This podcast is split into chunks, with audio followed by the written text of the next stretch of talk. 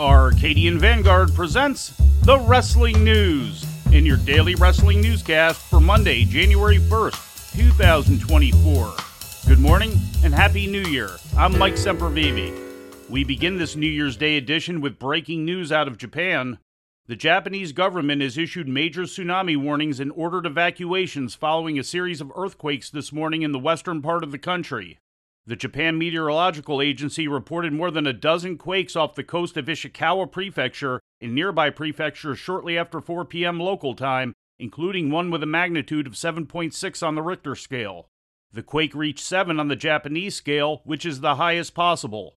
There are major tsunami warnings for Ishikawa, Niigata, and Toyama prefectures, and lower level tsunami warnings for the rest of the western coast of the island of Honshu as well as the northernmost of its main islands, Hokkaido.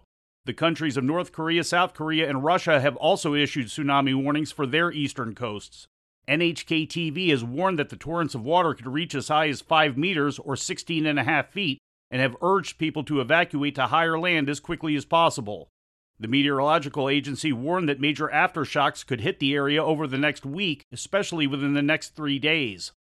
Beginning Tuesday, several pro wrestling promotions were set to run in the cities of Tokyo. We will keep you updated on any change to those events.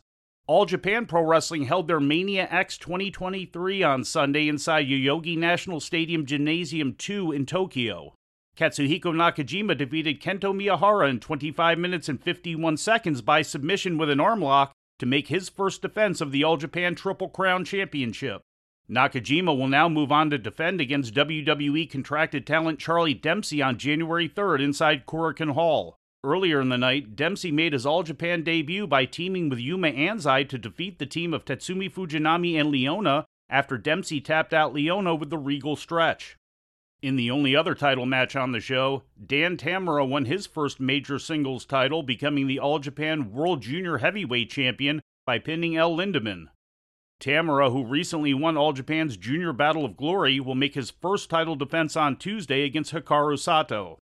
Other notable results saw Davey Boy Smith Jr. return to Japan for the first time since 2019 and team with Minoru Suzuki and Hokuto Omori to defeat Suwama Hideki Suzuki and Hikaru Sato. Takao Omori's last match in an All Japan ring was a successful one as he teamed with Ryuki Honda and Ryo Inoue in a winning effort over Mitsuya Nagai Koji Doi, and Kuma Arashi. Omori announced his departure from the promotion last week, pending the expiration of his current contract this month.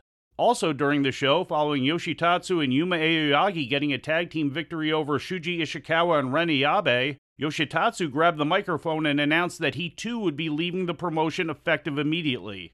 Tatsu and Omori aren't the only men on the way out of All Japan. On Sunday, Tokyo Sports reported Shuji Ishikawa is also leaving the promotion at the end of January, citing Ishikawa's deteriorating relationship with company president Tsuyoshi Kikuta. Ishikawa joined the company full time in 2019, with the veteran wrestler serving as the liaison between the front office and the locker room. The 48 year old Ishikawa joins Tatsu, Omori, and longtime All Japan ring announcer Fumihito Kihara as exiting the promotion. And turning to the United States, Game Changer Wrestling presented Aftermath 2023 at the Showboat Hotel in Atlantic City, New Jersey.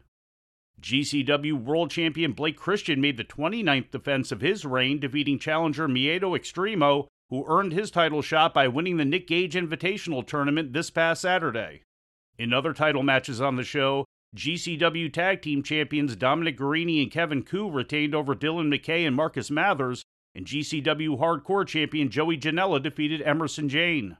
Mance Warner came out victorious in a 30 person do or die Rumble match. Several deathmatch style tilts also took place.